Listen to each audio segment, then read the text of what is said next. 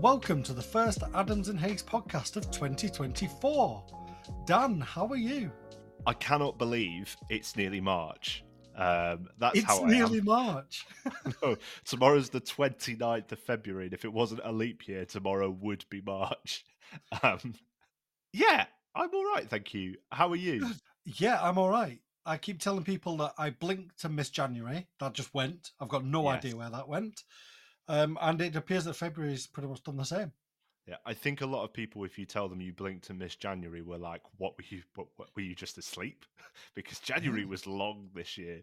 January was long. I'm hearing that, but that that Mhm. just didn't happen for me. Um, it just went really quickly. Really busy at work, really busy socially. Got Mm. got the child running around with all these multiple diseases. Yeah. oh dear. Um, does your so before we dive in, this might be quite a personal question. You don't have to answer it at all, but like I find January really long because we get an early paycheck in December, and then January's a five week month, and it this year it was like six and a half weeks between paychecks, which was a long, long time. Are you basically saying, am I financially stable enough to not notice how quick months go? Know, maybe. So what we doing on this episode? this episode, we're going to kick off series with a guest episode. A week or so ago, we sat down with Nathan Wilkinson Jones from 1974 Rapport. Uh, Nathan's really down to earth, he's straight talking, and he's just a complete oracle when it comes to dust and particulates. yeah, it was great catching up with Nathan. Um, I mean, I think Oracle is an understatement. I'm not really sure what term you would use to describe someone of such knowledge, but he really does know his stuff. He He's does. been around the block a bit, um, and yeah, so it's it's good to get into that episode. But I think the most exciting thing about this episode with Nathan is that it's a listener requested episode. So big shout out to Lee Rigby. Lee requested this about six months ago. Sorry it's taken us so long to get around to it, but we have. Uh, it's the first episode of the new series as well, so hopefully that makes up for the delay. Um, but if you're listening and you you really love this podcast and you think, I, I hope Dan and Anthony will will cover this topic that I really like, or I'm really passionate about, or I'm really interested in knowing more on, don't wait for us to come up with it. Send us an email, um, or or catch us on social, and we'll we'll tell you how to do that in a little bit. Um, after Nathan's interview, we'll give you the details on how you can get in contact with us if you've got an episode suggestion. But for now, sit back and enjoy our interview with Nathan Wilkinson Jones. So we got Nathan on the podcast today. Nathan, do you want to tell us a little bit about yourself? Uh, yes. Uh, thanks. Uh, Nathan, for a start. Uh, I'm the company director of uh, 1974 Rapport. That's 1974 Rapport. Uh, we're quite niche in what we do. We specialise predominantly in respiratory protective equipment, uh, i.e., masks, uh, these types of things. So we supply masks. Uh, we help um, our customers get masks correct. We conduct face fit testing. Uh, we're Fit2Fit approved. We are also Fit2Fit approved um, trainers in both the qualitative and quantitative methods. So I think, uh, don't quote me, but we're one of nine organisations in the UK that are able to provide Fit2Fit approved testing and training. So uh, a bit of a one trick pony mask supply, RPE supply, face fit testing, face fit testing training. Uh, we also dabble uh, in asbestos training as well because my work background is in the asbestos removal industry. So that's my kind of knowledge of respiratory protection and airborne hazards. Oh, fantastic. Um, how did you get into it? Uh, by accident. Uh, that's the usual answer for, for health and safety, isn't it? So um, prior to that, I'd left school at 15, wanted to be a geologist, but there's no call for that in Stoke-on-Trent. So I went to work as a laboratory technician uh, in the ceramics industry. Uh, kind of progressed through um, lab- laboratory technician to lab manager, and then I was asked to get involved in health and safety. Uh, anyone with any local knowledge will know that the uh, ceramics industry pretty much collapsed locally. Uh, so I started to look for a job in health and safety because I've been studying towards a NEBOSH diploma. And then, quite a baptism of fire, I found myself as a health and safety pro in the asbestos removal industry. So uh, tough, tough, uh, tough job for you. Yeah, tough gig. Definitely a tough gig. you were a health and safety advisor in the asbestos industry, or health and safety. Uh, health and safety manager, SHEQ. Uh, so all the stuff that no one else wants to deal with, that came down to me. Yeah, so quite a big.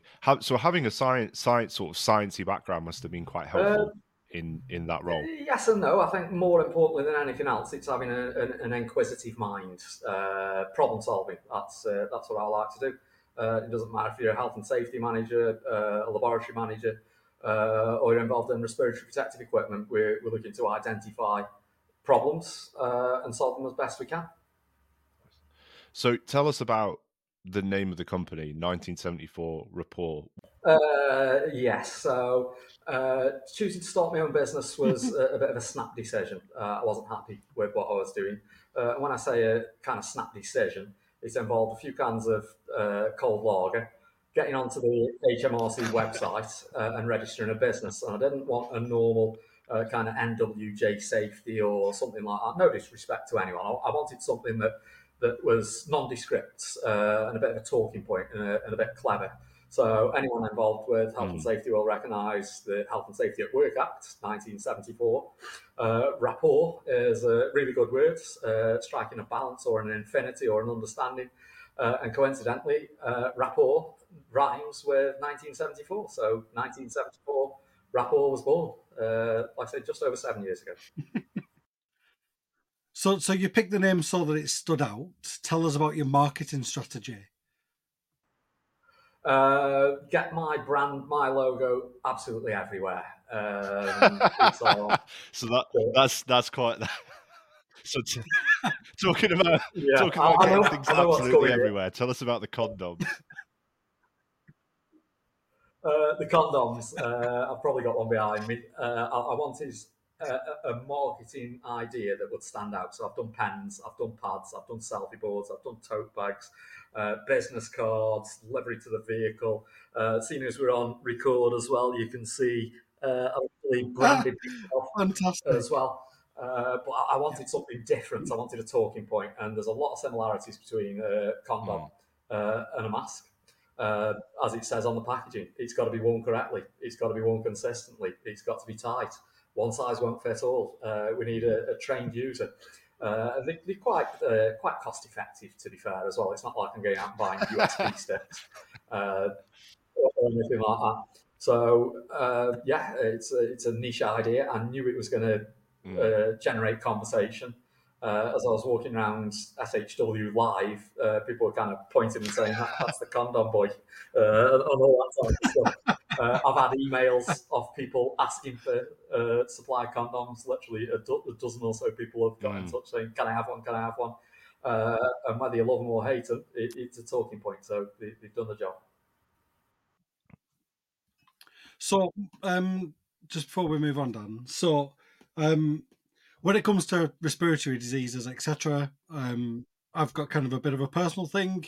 My um, stepdad has had COPD hmm. since late forties.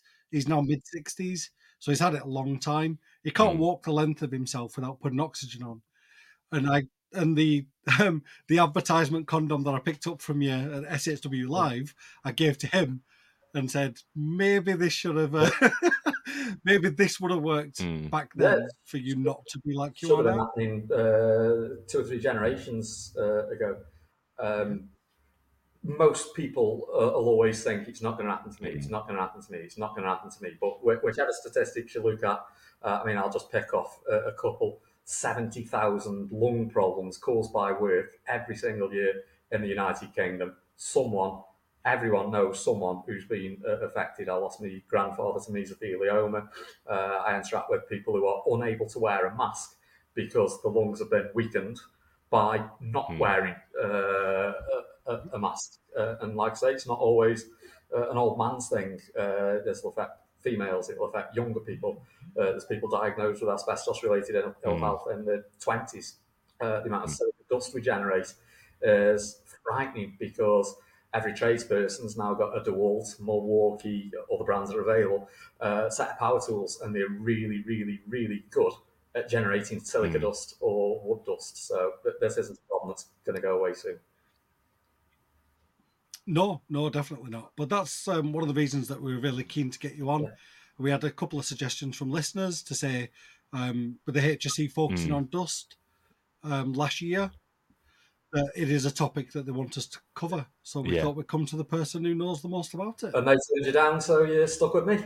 So I think um, it's interesting what Anthony's saying there in terms of we've had this big campaign from the HSE last year. Uh, Yeah. I mean, they they talk about dust every year. Let's let's not get away from the fact that it's one one one year. Yeah, you know, yeah. 2023 was the year for dust. It's it's something they've talked about quite prolifically on their socials and their websites. It's something they're really pushing.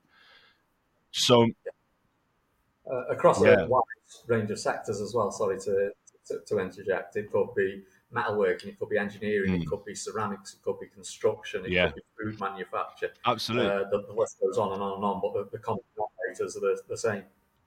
I mean, I'm always blown away by the number of people who work in catering that don't realize that inhaling large amounts of flour isn't good for you. Um, and then, Yeah, occupation. Mm. Uh, it's Yeah. a, and then I, life I changing. saw something the other day. I think it was Jonah Hill re- reminiscing about filming Wolf of Wall Street, um, where obviously they inhaled a lot of things as part of recording that, but ground up vitamin D dust. And I was like, surely that's that's not a good thing to inhale. So I don't know too much about vitamin D, but uh, I mean, uh, it wouldn't surprise me if it's uh, some kind of allergen, uh, maybe even a sensitizing agent. But inhalation of any dust isn't good. I've met a person on a training course whose mother had been killed essentially by inhaling powdered milk. She worked in an ice Mm. cream factory, uh, COPD, uh, and then complications claimed her life in her early 60s Yeah. through powdered so milk. So, given that it's like it's a Yeah. massive topic and sort of anthony and, and yourself both have personal stories and my um my grandpa died from asbestos related cancer i think everybody's probably got a personal story about dust why and this is one of the questions that a lot of our listeners have asked us is why is it so hard to get people to wear a mask properly Um, I'm going to reverse a little bit if that's okay. Um, ev- everyone involved in health and safety knows that uh, personal protective equipment is the last line of defence, uh, but it's probably the most convenient line of defence. So, where employers should be focusing the resources is controlling dust at source, substitution, uh, elimination, um, but that can be expensive. Uh, quite often, it's a quick fix just to say, wear a mask, wear a mask. Um, uh, and when we get to that stage, it literally is a case of an employer going down to Screwfix or Arco or whoever it might be, buying some FFP2 or FFP3 masks with little to no knowledge. They're not training the staff whatsoever. They don't train the staff in the basic principles of how the mask functions. People think if they've got a mask near the face, uh, it's offering some protection. It isn't. There's much more than that. Uh, we've got to select the right mask for the hazard, um, whether that's the difficult, phys- uh, different physical form of the hazard, the airborne concentrations of the hazard. We've got to get the mass selection correct. Once we've got the mass selection correct, we need to prove it has the potential to protect the individual. I, we've got to face it, test people. That doesn't happen. We've got to make sure that the mask remains effective going forward. We've got to implement maintenance regimes, uh, inspection regimes, storage, uh, changing filters, cleaning. Uh, none of this happens. It's just a case of an employer saying, wear that. Uh, and it's horribly ineffective. Uh, it does not work. Quite a few of the people that sit on my courses, the, the kind of train the test course, we spend a lot of time looking at masks. And pretty much we'll call a break uh, an hour and a half in, and pretty much everyone without fail will always say, I didn't realise there was so much to masks. Well, you wouldn't do uh, unless you've got a good grounding in masks. Uh, so yeah, uh, failings from, from Mm. from the beginning to the end, really. So this is really interesting. Uh, we had a discussion with Patrick Tideman from Stalson Uh-huh. last year, um, and he's he was saying the same thing about hand protection. On it's the last line of defence, Yeah. but people see that as just right. Okay, that's the easiest to achieve. Get yourself down to Screwfix. Yeah. We're, we're not going to give you anything that one fits or two is fit for purpose, but we're doing the bare minimum in order to get by, Yeah. rather than like you said, um, the principles of prevention and the hierarchy of control, putting those in place and start Mhm. eliminating risks at I- source. Yeah. Um, So yeah, it's interesting that both hands and and Yeah. lungs, we effectively they're in the same category. We need to start pricing in Hearing protection, that these need head to be- protection, feet protection. Uh, There's common denominators here. It, uh, it seems to become a tick box exercise. Uh, what's the quickest and cheapest way that we can tick a box? It's it's sort of uh, Anthony's referenced the conversation we've had with Patrick before, and I, I was thinking exactly the same thing. It's great, great question. Is there an issue with the way that we, you know, our ERIC PD charts, where when you look at it, it's like amount of effort versus effectiveness, and the idea is that although it's less effort, like I'm, I'm pretty sure I've seen ones that are like they're less effort but they're less effective when actually it should just be effectiveness. Just cash, put put the put the effort out of the window because does that do you think that encourages people to think okay although it's might be the least effective control it's also the one that results in the least effort effect, effectively Yeah. getting them to take the path of least resistance. Yeah, it's, it, it all boils down to cost, doesn't it? Uh, it's, as, it's as simple as that. If I was to ring someone up for a quote for a all singing, all dancing LEV system, I could kiss goodbye to six figures quite easily. Um, whereas people will say, "Well, I can get a few boxes of masks. We'll just wear these. It's only going to cost us X amount of hundreds of pounds." But the problem's never going to go away. Um, well, well, that hazard's there. You haven't solved the problem. You, you're almost uh, delaying or sweeping it under the carpet or, or taking the quickest, cheapest route out. But if people were to invest in suppressing dust, controlling dust, they take away the need for these. Uh, I mean, bad news for me, I'd be out of a business. Um, the, the, the hazard would be controlled at source, uh, and we, we don't get further down this hierarchy of control. We, we, we got rid of the hazard, whichever way it is, in whichever sector. it's so interesting because when we start to speak to to folks like yourself nathan i think more and more and more it's my brain keeps thinking about that little upside down triangle you get on your NEBOSH course and just thinking that that has like got to be one of the most ineffective ways of communicating the hierarchy of controls. And that i think the more i speak to folks like yourself i think as health and safety professionals we're thinking about risk control wrong. I, I don't know what the alternative is, but this idea that you can you can have this pyramid, this perfect pyramid that you you jump down level by level until you get to the perfect combination of controls. It, it's just yeah, I'm I don't know what the answer is, but yeah, it's uh, It's, it's, Yeah. too, it's too idealistic, isn't it? Uh, and, and also, just picking up on a comment, we've, we've just used the term half a Mm. dozen times health and safety. They're two different disciplines as far as I'm concerned. Safety, Yeah. we're pretty good at. Uh, th- this will sound blase. We only kill about 100, 120 people a year through safety failings. Someone getting crushed, someone getting falling off a building, uh, something like we, we kill about 120 people a year. Just through respiratory health, we kill 12,000 people uh, a year. They're two very different disciplines, uh, and yet it's always banded around health and safety, health and safety. Uh, I, think we need to start to try and split these off, uh, which Judith Hackitt was trying to do as uh, head of the HSE uh, a few years ago. But again, it's going to take generations Yeah. to change attitudes. I mean, I mean, the, the I guess there's a point of saying, look how far we've come in fifty years since 1974. Just about, is it 50 years? yeah, 50 I'll, I'll years. take bang the on. word. Yeah, yeah, it is. Um. Uh, look how far we've come with safety yeah. in 50 years. Um, I mean, it, it's yeah. it's scary to think the way that people used to work before. Um, I also think like completely different world. Um, so you know, I, I I don't know about you, but I constantly get videos of people like, is it Fred Dibnah, the um, the steeplejack? yeah. Yeah, I've got a lot of time for a Fred Dibnah. And people like, oh, imagine wouldn't have been able to do that. and you just think, yeah, it was different time. No, but uh, I mean, different times. But uh, if you look at his um, control measures, Mm. bob on. No. he, he didn't die falling No. off a chimney, did he? So, like I say, he- he got the safety bit right. It was the health bit Yeah. that, that kind of Absolutely. um, so uh, yeah, we- have moved on. Uh, the Health and Safety and- at Work Act had a big part, but for me, um, when I started in the world of work, it was 1994 in the ceramics industry, uh, health and safety was not a thing at my place of work. Uh, it really wasn't. Uh, I was expected to walk across um, settlement tanks on scaffold boards. I was smashing up caustic soda with a sledgehammer, no gloves, no eye protection.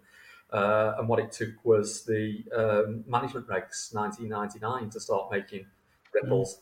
But I'll go into workplaces and I go into a vast amount of workplaces.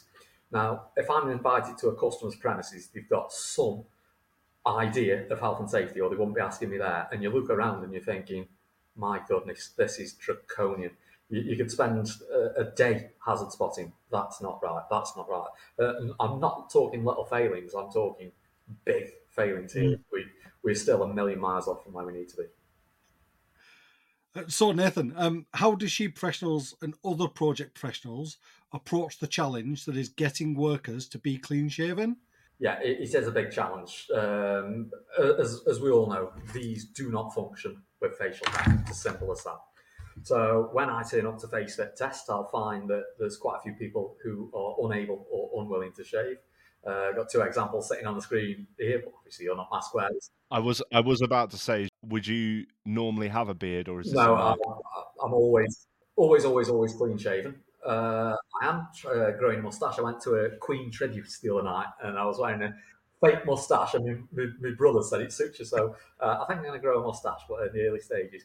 Um, but anyway, um, because of my work background, asbestos, I've also worked for a fire and rescue service my contractual obligations were to be clean shaven. I also understand the significance of being clean shaven to wear a mask. So part of my routine is to get up and have a shave. it's no biggie. I have a cup of tea, uh, I iron a shirt, uh, I brush my teeth, and I have a shave. I don't think it's a, it's a big hmm. ask for people to be clean shaven to wear a mask, but that's my personal opinion.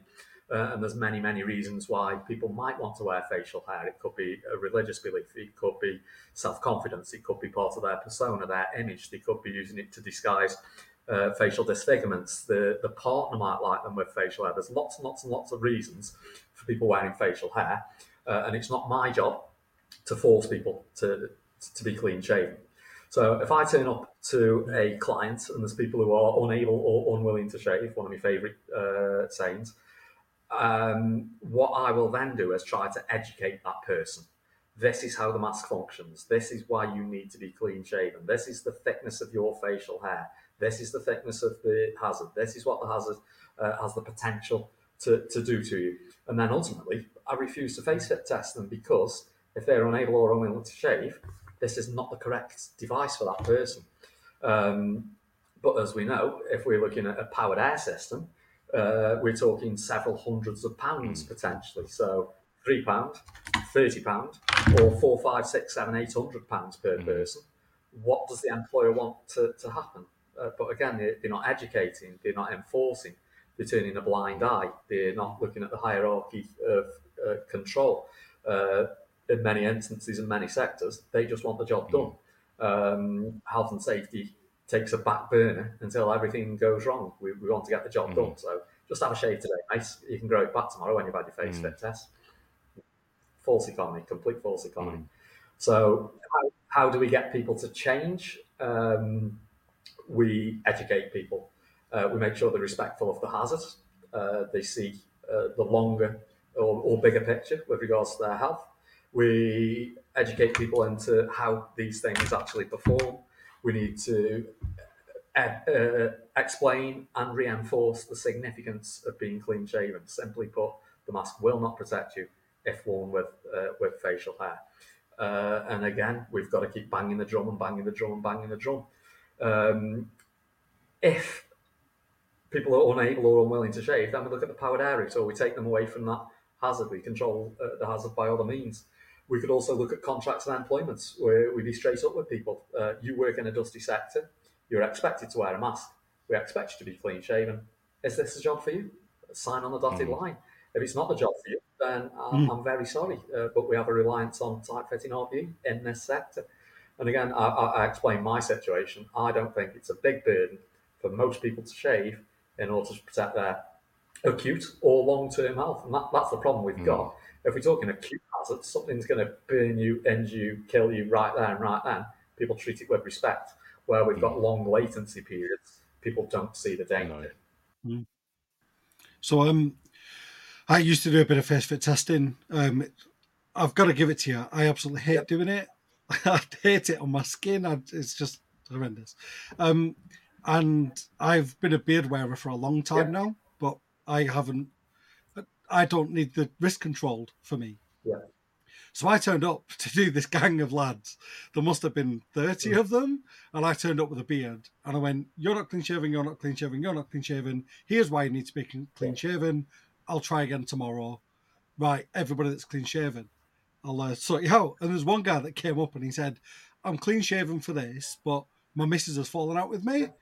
So from tomorrow, I'm going to start growing my beard back. And I'm like, Well, Mm. I can't issue a Yeah. certificate. Same. Uh, I wouldn't Because use. I'm not- a, it's a false economy.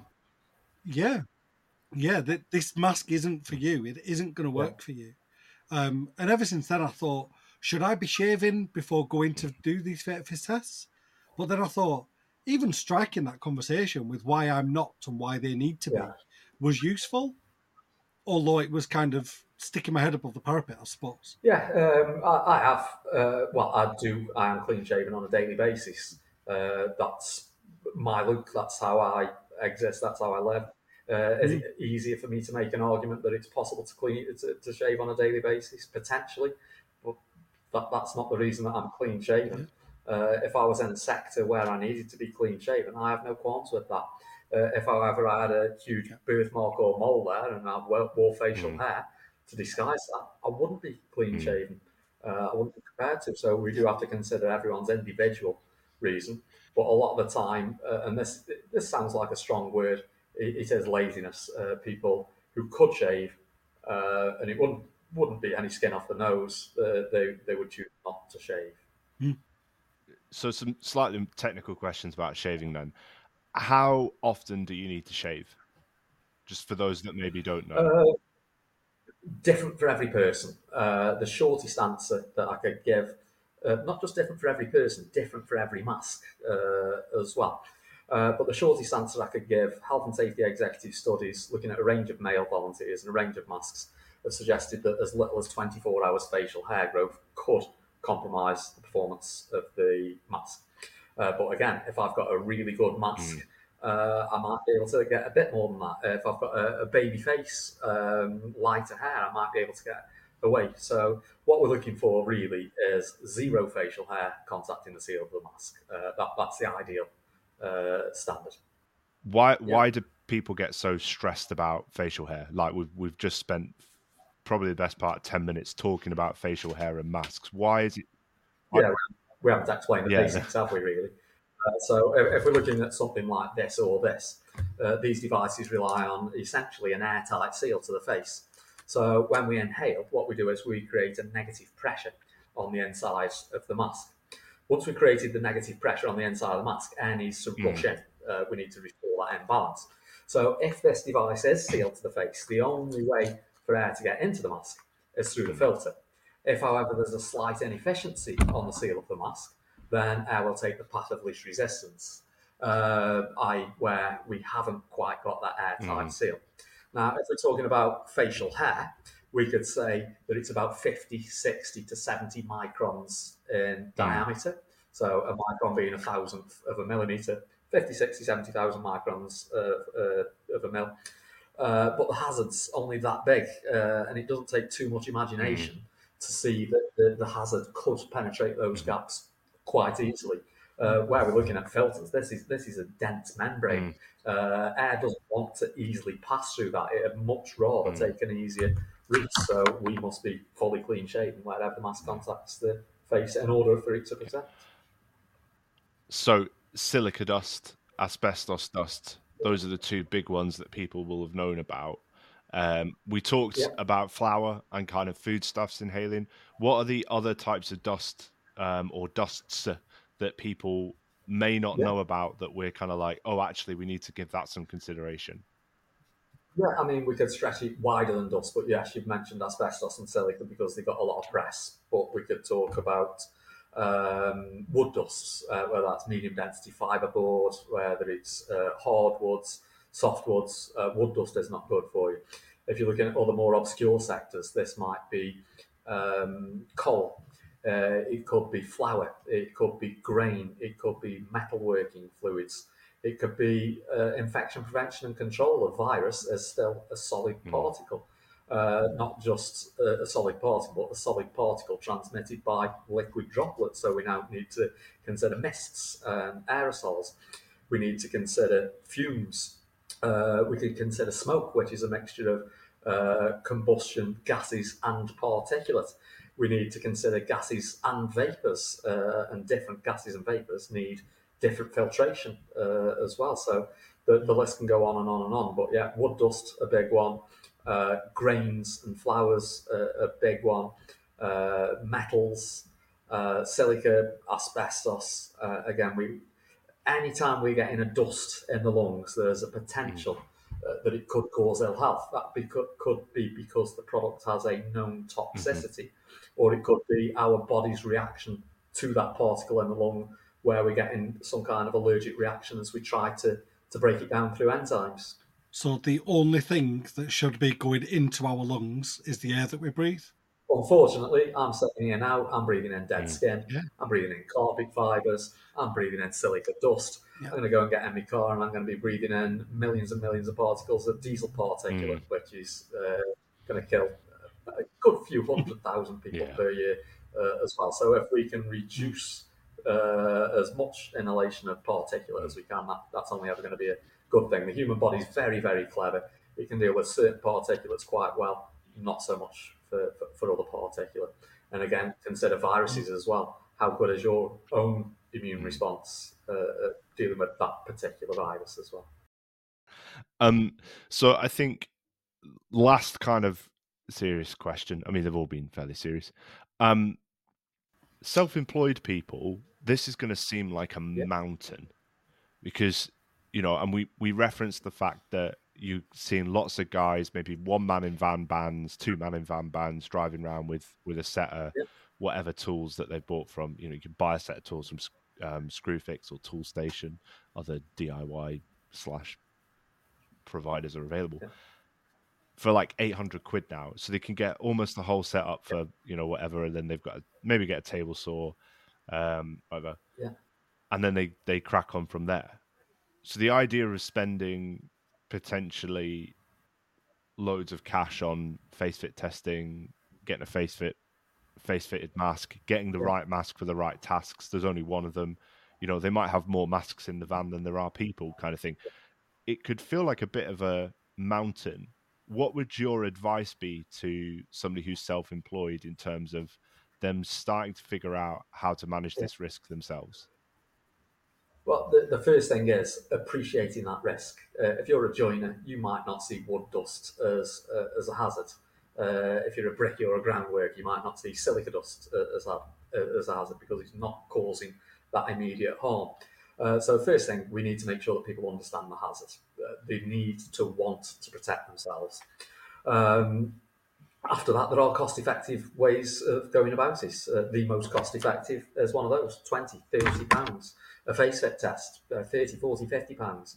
Uh, you look after that mask, uh, change the filters now and again, and you're protecting your health. If, however, we're talking about people who need a powered air system, mainly because of facial hair or wear time, increased wear times, we're now looking at three, four, five, six, seven, eight, nine hundred pounds. Uh, and while that sounds like uh, a big pill to swallow, the bigger picture is it really? Mhm. Uh, you've, you've got a twenty thousand pound van, Mm, you've got a two thousand pound Mm. table saw, uh, a three hundred pound Mm. drill. Uh, you've got one set of lungs, uh, and if that few hundred pounds will help protect your Mhm. lungs, then that's got to be money well spent. Now, if I'm a joiner, a brick, someone doing physical works, and I get COPD or occupational Mhm. asthma, I'm no longer a No. joiner or a brickie because I haven't got the lung capacity to to undertake those activities. That that's my income Mm. source gone. Um, all for the sake of not getting a mask or not getting a power hood or not getting face Mm. fit tested. Uh, so whilst it might seem that we're just taking a few hundred quid off the top line to protect your health, you're, you're Mm. not. You're future proofing Yeah. your health. You're future proofing your, your happiness, your health, your ability to play with your kids, your ability to earn. Because let's face it, that's why people go to work. Not for me, I come for the fun of it, but a lot of people uh, will, will turn up to earn to earn money, and Mm. that's it. And if you haven't got the physical ability, you haven't got a career anymore in that Yeah. sector. Absolutely. That's exactly it. And I've had those conversations with people on site previously. Exactly the same thing. On the reason you're here is to earn money and and provide for your family or uh, wanting a better life for yourself, that sort of thing. Um, you want to retire. you'll want to retire at relatively good health Yeah. so that you can still enjoy your life past work. Why would you risk all that Yeah. for a couple of hundred quid while you're working? Yeah, uh, there's a lack of understanding, and that it all comes down to people do not understand the hazards. They do not understand the significance Yeah. uh, of wearing masks. If we, You- if we look at asbestos, how long did it take for people to wake up to the idea that asbestos is killing people? We're talking generations. We've only just started beating the drum Yeah. about silica dust and wood dust and flour and metalworking fluids. It's going to take a generation to change attitudes. One last question. This is a bit of a curveball. Can health and safety, either as a discipline as a whole or together, lead to high performing business? And if so, how? Oh goodness, uh, that that's a tricky one. Uh, it's, it's been a while since I've studied my NEBOSH diploma, um, but everything pointed towards good health and safety makes good business sense. If you've got a happy, healthy, safe, and motivated workforce, they're going to work in your interests. Uh, it- it's as simple as that. Uh, if, however, we're we're not looking after people, whether it's uh, from the kind of welfare side, health and safety side, if there's a divide between management uh, and, the workforce, that that's not conducive. That doesn't make good business sense. We want everyone pulling in the right direction. If we're looking at one civil action for lung disease, straight away we're looking at a six-figure payout uh, for one person for one lung disease. Um, where we've got health and safety executive interactions, uh, a prohibition notice can cost tens of thousands, hundreds of thousands uh, of of pounds. Um, good health and safety does make good business sense, but it takes effort uh, to, to reap the rewards. Uh, And like with anything in life, people are often after a quick fix, unfortunately.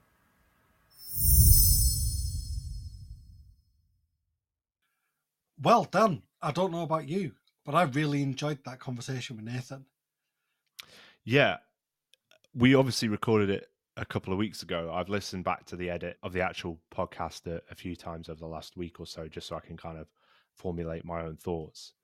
And there's so much packed into it. I think that was one of the things that I kind of took away from it as I was trying to think, you know, we want to say like the one thing that really stuck out to us Yeah. as kind of a bit of a reflection at the end of the at the end of the episode. I was like, I don't know which bit to pick out. Like it was just yeah. Yeah. Well, um, before we go into what we thought about it, um, I'd just like to invite the listeners. Mhm. Let us know what you thought about it. Was there something that sticks out to you? Something that resonates? If so, leave us comments either from wherever you get your podcast or on our socials. Mm. Uh, we'd love to have a conversation and get some feedback on on what you thought about this conversation with Nathan. Probably for me the biggest thing is it's a starter for 10 on a conversation that we need to have. Mm. I think the biggest part of that conversation that really stuck out to me is the challenge of how do we face fit testing, people shaving. I know you and I aren't great examples because we've both got beards, which are not just a sign of laziness anymore, really. It's like it's a fashion thing for a lot of people. And, you know, Nathan went into kind of different reasons why people may wear a beard. Mm. And it, yeah, it's something I'm, I'm going to go away and have a real, real think about and a real consideration over, if you like. Th- There's so many nuances to that conversation of right. How do we, how do we make sure that workers, employees, operatives, whatever group your employees fall into, that they're they're shaving when they need to and they're wearing the right masks. And I think that's a massive challenge. I think it's partly the reason why we're asked to do this podcast is because that's the that is a huge challenge. How do you make that actually happen? I think Nathan had some great points. I think one of the things that he covered on there that really is for me a way forward is really starting to kind of come across with the technical side of it. It doesn't need to be confrontational. You don't need to go into it and say you need to wear a mask because you might die, but actually having a bit of a conversation, turn it into kind of an opportunity to share some knowledge, yeah, I th- I think that's possibly the place to start. But yeah, Yeah. that was definitely my big takeaway, which is we've got a real long way to go on this. Yeah, I did too. Uh, I think the the thing that stuck out for me, similar to the Patrick Tideman conversation, on the PPE is the last line of defense. Um, it's the last thing that you do in your hierarchy of controls. However, that's just so often overlooked, and it's the cheapest mask or the cheapest glove. Where actually, if it's got to that point where you can't control the risk by any other means, Mm. um, there should be some serious investment there.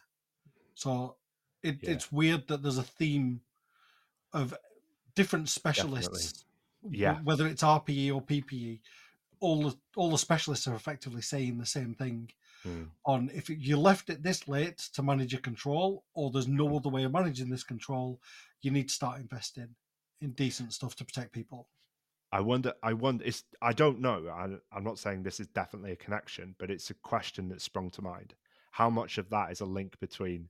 Well, our employer hasn't really bothered the backside to give us anything of quality anyway, so it doesn't really matter if I'm shaved or not, Mm. um, or I wear it or not, because it's kind of the employees are actually a little bit more switched on to this than than than maybe the employers are, and go. Not only is it uncomfortable, not only does it mean I can't have a beard, but it doesn't actually work. Even Yeah. if I did all those things, it's not fit for purpose. Yeah, it's a, it's just another part of the jigsaw, isn't it? I think Mm. that's that's what's clear. This is a massive jigsaw, Oh yeah, and it time. needs all the pieces put together in order for it to work. yeah, like five thousand piece jigsaw. I don't know if you can buy those, but it, it's definitely over four thousand pieces. So what I will say is I have prepped the video for our socials, Yeah, um, and in the video there is a worker on a quarry wearing RPE with a massive beard. so I asked Nathan, I said, Nathan, I love this video. I think this looks Yeah, yeah. brilliant. However, the guy's got a beard and he's wearing a mask. I, And do you know Nathan said, I think that's Go very for it, mate. I think that's very clever. I think that's So- extremely clever. Let's see how many people have Listen got to to it, the end yeah. of the podcast Yeah, without commenting on our socials to say, but he's got a beard. We Yeah. know he's got a beard. We know it's a problem. However, the yeah. video's still awesome. what we could do is, I mean, it is still awesome, but it's also great. I think it's like, is it clickbait? Is that what it's called? Um, if we just jump on the socials every time someone says that and goes, "That's great," but listen to the podcast. I think that's the plan. That is Yeah. definitely going to be the plan. Here's the link to the podcast. Give it a listen and find out what we really think. no, definitely. So for this series, Dan and I have got our heads together. We have quite a few guests already lined up to come on, with more in the pipeline, which I'm really looking forward to. Um, and that will be interspersed with the odd Adams and Hayes episode where we go through the weekly news, we talk about Loved and Loved on LinkedIn, we bring back Mythbusters. So if you've got any myths, let us know. Mhm. Yeah, we've got. um I mean, it's been in the news this week as we're recording this. We'll need to sort of record um, next week's podcast at some point. But we, I've got a juicy news story for next week, which is not necessarily safety, but it's it's a good one for safety people to consider. So. Fantastic. So you're gonna have to. I'm not going to tell you what it is, folks. You need to. You need to tune into the next episode. People are going to start thinking we're professionals at this. You need to behave yourself. So I think that's it from us today. Uh, thank you very much for listening. Please contact us on our socials. We're at, Adams and Hayes on X and on Insta. We now have the Adams and Hayes podcast page on LinkedIn. So feel free to start any conversations on there. Mhm. Um, or if email is more your thing, um, podcast at ahcs.co.uk. I like the fact that you nearly forgot the domain when you're the one that bought it. I know. it doesn't roll off the tongue like it used to. anyway. Cool. Do you want to close us off? Yeah, absolutely. So, uh, as Anthony said, thank you so much for listening. We hope you've enjoyed it today. Until next time, stay safe, stay healthy, and stay well.